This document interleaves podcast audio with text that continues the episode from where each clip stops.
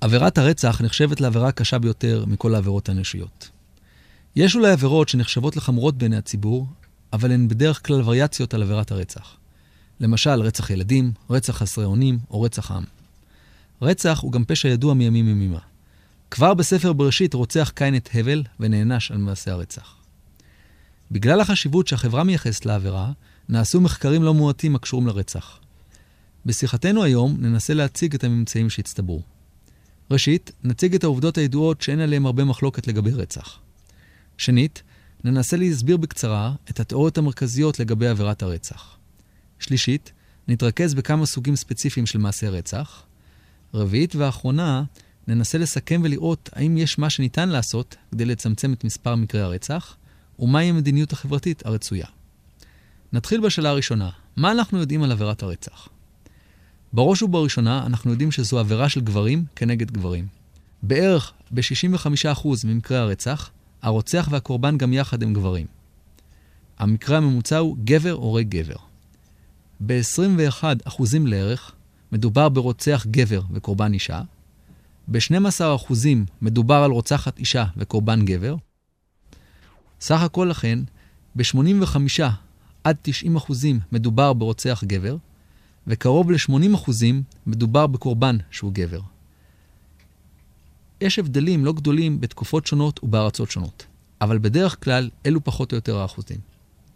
אנחנו יודעים גם שלא רק שמדובר בגברים, אלא מדובר בגברים צעירים. הן הרוצחים והן הקורבנות הם בדרך כלל בני 18 עד 30. אין הרבה רוצחים וקורבנות מתחת לגיל 15 ואחרי גיל 40. עוד נתון שחוזר על עצמו קשור למעמד החברתי. עבירת הרצח מופיעה הרבה יותר במעמד הנמוך באוכלוסייה.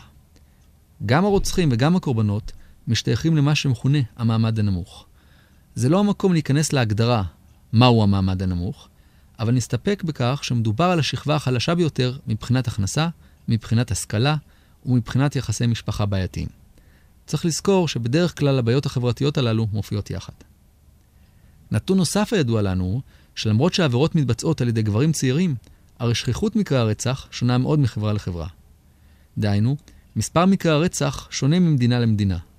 ביפן למשל הוא נמוך יחסית, בעוד שבקולומביה הוא עצום. ההבדלים שונים גם מזמן לזמן, ולפעמים באזורים שונים באותה מדינה. אם נסכם בקצרה מה ידוע לנו על עבירת הרצח. מדובר בעבירה שנעשית על ידי גברים צעירים כנגד גברים צעירים, וכל המעורבים הם מהמעמדות הנמוכים. אלא שישנם הבדלים גדולים בשכיחות בין חברות שונות. הבדלים שמגיעים לפעמים לאלפי אחוזים. נשאלת השאלה, איך אנחנו מסבירים את מה שידוע לנו? וכמובן, כמו בכל התופעות בקרימינולוגיה, גם כאן יש לנו הסברים לא מעטים. ההסבר המקובל ביותר כיום מכונה תת-תרבות של אלימות, ובאנגלית Subculture of Violence. הרעיון של תת-תרבות הקשורה לרצח פותח על ידי וולפגנג, שהיה פרופסור באוניברסיטה בפנסילבניה. התיאוריה מבוססת על מחקריו של וולפגנג. וולפגנג עבר על כל מקרי הרצח בפילדלפיה בין השנים 1948-1952. סך הכל כ-600 מקרי רצח. קבוצת המחקר שלו הינה בתיקי המשטרה, תיקי בתי החולים, תיקי בתי המשפט, עיתונות וכל דרך אחרת שהיה אפשר ללמוד ממנה על מקרי הרצח. בהסתמך על כך, וולפגנג חידש שני מונחים. הראשון היה מעורבות הקורבן, והשני היה תת-תרבות של אלימות. המונח הראשון התייחס לחלקו של הקורבן באירוע. מבדיקת מקרי הרצח הסתבר שברוב המקרים לא היה אחד הצדדים תוקפן אכזר והשני קורבן סביל.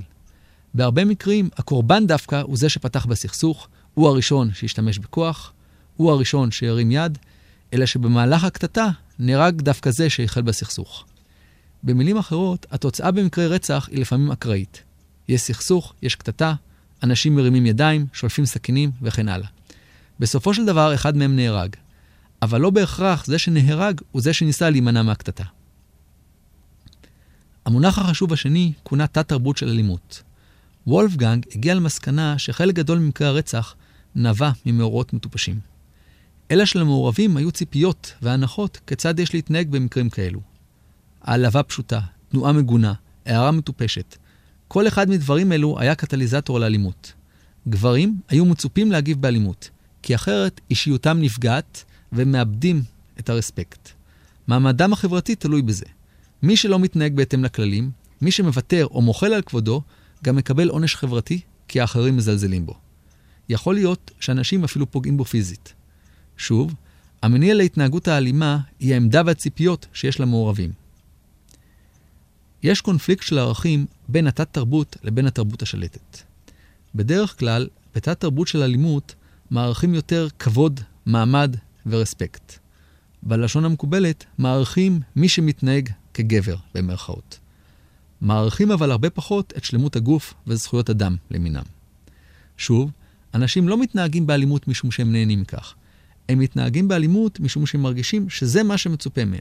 נעשו מחקרים לבדיקת מה שמכונה תת-תרבות במדינות שונות בעולם, כולל ישראל, ארה"ב, ארגנטינה, צרפת ועוד. הטענה היא שאכן באמת קיימת הדגשה לכבוד והרספקט במעמד הנמוך, בכל המקומות שנבדקו. בזמנו הייתה ביקורת על וולפגנג. טענו נגדו שהוא מאשים את הקבוצה שבה יש מקרי מוות בכך שיש לה תרבות נחותה יותר, במרכאות. אבל, בין נמצא הדבר חן בעינינו, בין אם לאו, לרעיונות של תת-תרבות אלימה יש אחיזה במציאות. תמיכה עקיפה לרעיון זה ניתן לראות במחקר שניסה לעסוק במקרי רצח במעמד הגבוה. לא ניכנס לשאלה מהו המעמד הגבוה, אבל מדובר בבעלי הכנסה והשכלה גבוהים וסטטוס חברתי מכובד. החוקרים מצאו הבדלים בין מקרי רצח אלו למקרים רגילים. ההבדל הבולט היה יחסים בין הרוצח לקורבן. במקרים רגילים, רק 20% לערך היו מקרי רצח במשפחה. 75% מכלל מקרי הרצח במעמד הגבוה היו בתוך המשפחה. בלמעלה מרבע מהמקרים, הרוצח התאבד בו במקום. אבל העובדה המרשימה ביותר הייתה שכמעט ואין מקרי רצח במעמד הגבוה. החוקרים הצליחו, אחרי מאמצים מרובים, למצוא 195 מקרים שאירעו במשך 20 שנה. באומדן גס יש בארצות הברית כ-20 אלף מקרי רצח לשנה. מבחינה סטטיסטית, מדובר על שבריר אחוז בלבד. במילים אחרות, אלה שמכונים המעמד העליון לא משתמשים בדרך כלל באלימות לפתרון בעיותיהם. העובדה הזאת מתאימה לטענה הכללית שמקרי רצח רבים הם תוצאה של תרבות שהיא סובלנית לשימוש באלימות. את יתרת השיחה רצינו להקדיש לשני סוגים של רוצחים, רוצחים סחירים ורוצחים סדרתיים. הראשונים הם אלו שרוצחים אנשים תמורת בצע כסף. הרוצחים הסדרתיים הם אלו שרוצחים שוב ושוב מסיבות שונות. מבחינה מספרית, שני סוגי רוצחים אלו הם מועטים יחסית. אבל הם בדיוק אותם רוצחים שהציבור סולד מהם במיוחד. הייתה חוקרת בשם דיץ, שחקרה בין השאר רוצחים סחרים. הטענה שלה הייתה שאנשים המעורבים בפשע וברצח אינם שונים מהאנשים הרגילים. בוודאי ובוודאי אי אפשר לקרוא לאותם רוצחים לא נורמליים. אלא שהיחס שיש להם לאלימות ולמוות הוא שונה, וספק אם הוא ישתנה. המחקר העלה כמה ממצאים מעניינים. ראשית, לרוצחים הסחרים יש יחס לא אנושי לקורבן. הם מתייחסים אליו כלא אנושי, לא משמעותי. הם אף פעם לא טורחים לחשוב על הקורבן, על הכאב והסבל שלו, על הכאב למשפחה. הקורבן מבחינתם פשוט איננו קיים, ודאי לא כיצור אנושי. שנית, הקשרים החברתיים של אותם רוצחים הם בדרך כלל אחד עם השני, ולא עם אחרים בעולם המעוגן. הם בדרך כלל דוחים את שאר החברה, ואין להם קשרים משמעותיים עם אנשים שאינם פושעים. שלישית, הרוצחים הם בדרך כלל מה שמכונה עברייני קריירה. הם אנשים שמגיל צעיר היו מעורבים בפשע ובאלימות. הם גם חיים בתרבות שמצדיקה אלימות, מעודדת אותה, ורואה בה אמצעי כשר להשגת מטרות. רביעית, היות ומדובר על רציחות בדם קר, הרי במקרי רצח כאלו יש אפקט של תכנון. צריך להכין כלי נשק, דרך להיפטר מהגופה, לחפות על הרצח וכן הלאה. בחלק מהמקרים צריך להטעות את הקורבן כדי שהוא לא יתנגד עד שיהיה מאוחר מדי. כל זה דורש ארגון מראש, לפעמים גם ארגון מתוחכם. נשאלת השאלה, מי יהפוך לרוצח כזה? התשובה שלה היא פשוטה ולא נעימה. מדובר בעבריין אלים שנקראת לפניו הזדמנות ודרך שבה יוכל להרוויח כסף. אין התמחות של עבריינים שעוסקים רק ברצח, בניגוד למה שאנחנו רואים בסרטים. מדובר בעבריינים אלימים שמבצעים כל מיני סוגים של עבירות, ומפעם לפעם הם לא נמנעים ממעשי רצח. אגב, המסקנה שלה למדיניות חברתית כלפי אותם עבריינים היא פסימית. היא לא רואה כל דרך לשקם אותם או להפוך אותם לאזרחים מועילים. מה שניתן וצריך לעשות, זה אך ורק לעצור אותם אחרי סורג ובריח, ורצוי לכמה שיותר זמן. הסוג האחרון שבו נעסוק היום הוא מה שמכונה רוצח סדרתי. רוצח סדרתי הוא מי שחוזר והורג יותר מפעם אחת. ישנם אנשי מאפיה שגם הם רצחו פעמים רבות. אבל רוצחים מקצועיים הורגים אנשים ספציפיים מסיבות ברורות. ברוב המקרים גם הנרצחים עצמם הם עבריינים. רוצח סדרתי, לעומת זאת, הורג לא מתוך קונפליקט, לא לשם רווח ממוני, אלא מתוך כוונה ורצון להרוג. רוצחים סדרתיים הם הגיבורים השנואים של הרבה מאוד ספרים וסרטים.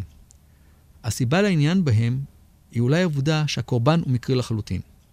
כל אחד יכול להיות קורבן, אם כי בדרך כלל הקורבנות הם נשים צעירות. מה שמעיד שכנראה יש בכך גם אספקט מיני. הרוצח הסדרתי המפורסם ביותר בעידן המודרני היה ג'ק המרטש, ובאנגלית ג'ק דה ריפר. ג'ק המרטש פעל במזרח לונדון פרק זמן קצר, בין סוף אוגוסט לתחילת נובמבר של שנת 1888. בתקופה הקצרה הזו הוא רצח חמש פרוצות לונדוניות. כולן נחנקו, ואחר כך הרוצח התעלל בגופות וקטע איברים שונים בהן. לפעמים הוא סידר את האיברים שקטע ליד שארית הגופה. בחלק מהמקרים הוא לקח איתו חלקי גופות, כגון הכליה השמאלית. בגלל המיומנות שהוא הפגין בזמן הניתוח, ההנחה היא שמדובר ברוצח בעל ידע באנטומיה. המשטרה עשתה מאמצים רבים ללכוד את הרוצח. כל מקרי הרצח אירעו בשטח צפוף יחסית של מיל מרובע. שוטרים רבים הסתובבו באזור, אבל איש לא שמע דבר. השם ג'ק דה ריפר הוא מתוך מכתב שנשלח לסוכנות עיתונים במהלך מקרה הרצח. כותב המכתב טען שהוא הרוצח והתגאה במעשיו. היו עוד כמה מכתבים שנשלחו בשם הרוצח, אבל ההנחה היא שהמכתבים הללו לא נכתבו באמת על ידיו. כמובן, אי אפשר גם לשלול זאת. ג'ק המרטש קיבל את הפרסום משום שהוא היה הרוצח הסדרתי הראשון בעידן של אמצעי תקשורת עולמיים. היו גם רוצחים לפניו, אבל הציבור לא היה מודע לקיומם. סביר להניח שהיום הוא לא היה זוכה לפופולריות שכזו. חמישה מקרי רצח במאה ה-21 אינם לצערנו יוצאי דופן במיוחד. סיבה נוספת לעניין בג'ק המרטש היא אולי העובדה שג'ק המרטש מעולם לא נתפס. יש תיאוריות שונות, אבל אין כל עובדה. החקירה הרשמית נפסקה בשנת 1892. וכמובן, אי אפשר בלי הנקודה היהודית. אזור המקורים של מקרי הרצח נקרא וייטשפל, והוא היה שכונה יהודית למדי. חלק מהקורבנות היו יהודיות, והועלו סברות שגם ג'ק המרטש הוא יהודי.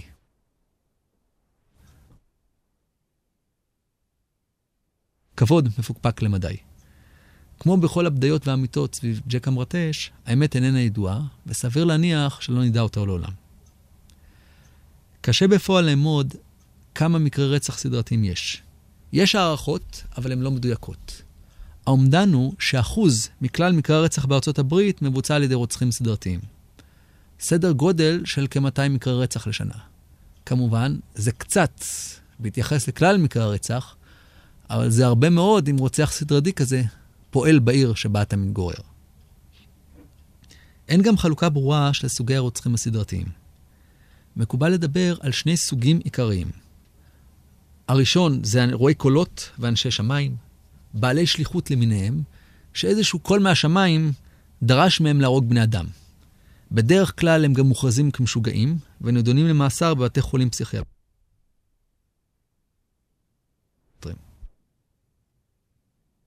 דוגמה אחת הרברט מולין, שפעל בקליפורניה, בסנטה קרוז, בשנות ה-70 המוקדמות. מולין היה בנו של קולנין בצבא ארצות הברית, והוא אובחן כפרנואיד וסכיזופרן. בגיל 25 הוא התחיל לשמוע קולות שאמרו לו שהוא חייב להקריב חיים אנושיים כדי למנוע רעידות אדמה מסיביות בקליפורניה.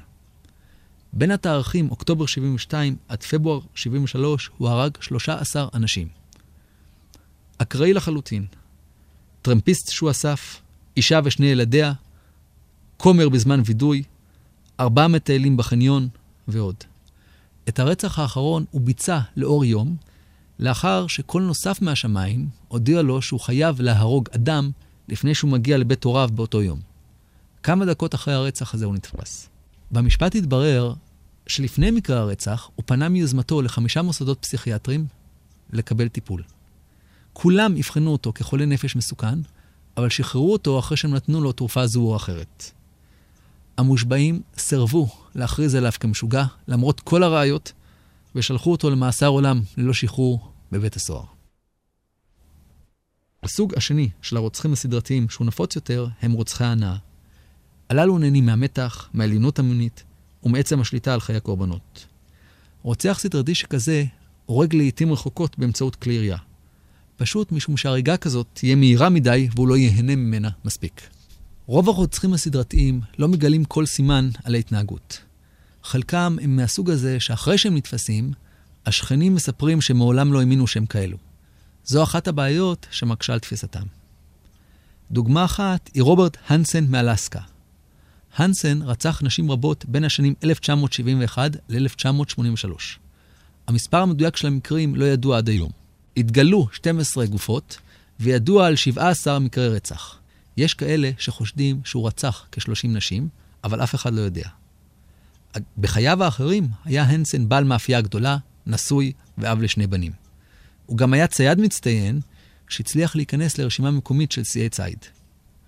לאנסן היו פני תינוק שלא הורו כל חשד. הוא היה נוהג לאסוף פרוצות באמצעות טנדר שהיה ברשותו. לאחר מכן הוא כבל אותם באזיקין והסיע אותם אל מטוס פרטי שהיה ברשותו. באמצעות המטוס הוא היה מטיס אותם אל מקומות נידחים באלסקה, שם הוא היה מפשיט את הקורבנות, משחרר אותם לברוח וצד אותן באמצעות רובה ציד שהיה ברשותו. הנסן גם אנס פרוצות רבות אחרות. בדרך כלל, הן לא רצו להעיד נגדו, אבל באחד המקרים הסכימה מישהי להעיד. בהמשך לעדותה נערך חיפוש מקיף בביתו. החיפוש העלה ראיות מספיקות, והוא נידון למאסר עולם בתוספת של כמה מאות שנים ללא שחרור. הבעיה היא שאם מדובר באדם ללא עבר פלילי, קשה מאוד להגיע אליו. במיוחד אם מדובר ברוצח שבוחר באופן אקראי את קורבנותיו. אם הוא לא נראה על ידי איזה עד ראייה, או נתפס בזמן מעשה, קשה מאוד יהיה ללוכדו. הדרך היחידה, הידועה כיום, לתפוס רוצחים סדרתיים, היא מה שמכונה פרופילים פסיכולוגיים. יש מחלקה מיוחדת ב-FBI שעוסקת בפרופילים של עבריינים חמורים. הניסיון הוא לתת תיאור של אדם בעל מבנה פסיכולוגי, או נתונים אחרים שיתאים ביותר לביצוע פשע ספציפי. המטרה היא לתת לחוקרים דרך לצמצם את טווח החקירה. אי אפשר למצוא את השם והכתובת של הרוצח, אבל אפשר להצביע על סוג של אדם, על האזור שבו הוא חי, על סוג העבודה שהוא עובד, וכן הלאה. למשל, הסברה שג'ק המרטה שהיה קצב או רופא, נובעת מהיכולת שלו להשתמש בסכין, ומידיעתו כיצד לחתוך את הנשים. אבל יצירת פרופיל איננה ייחודית לרוצח סדרתי. אפשר להשתמש בה בפשעים רבים. היא יעילה בחטיפות מטוסים, סוחרי סמים, מטרידים, אנסים סדרתיים, פדופילים וכן הלאה. מה שלא פחות חשוב הוא שהיא בייעוץ לשוטרים בכל מה שנוגע לחקירה ותשאול. הגיעה העת לסכם את התיאוריה בדבר הסיבות לרצח. המחקרים שהצגנו מדגישים בעיקר את קיומה של תת-תרבות של אלימות. במילים אחרות, אם רוצים להוריד את מספר מקרי הרצח, צריך לדאוג לחינוך נגד אלימות. חינוך שלא יתרכז דווקא ברצח, אלא בעובדה בסיסית שאין מקום לפתרון בעיות בצורה אלימה. כמובן שפתרון כזה רחוק מלהיות קל. עד פה דיברנו על מקרי רצח באופן כללי, ולא התייחסנו למדינת ישראל. האמת היא שרוב הידע התאסף מארצות הברית. פשוט משום ששם מקרה הרצח הוא גדול, בערך 20 אלף לשנה. במדינת ישראל עבירת הרצח היא עדיין נדירה. פחות או יותר ניתן לומר שמדובר על כ-140 מקרי רצח. כמובן, אנחנו לא מדברים על פיגועי טרור למיניהם, שזו אופרה אחרת. צריך לזכור לכן שבישראל מדובר על תופעה לא שכיחה. התקווה היא כמובן שמספר מקרי הרצח ימשיך להיות נמוך עוד תקופה ארוכה.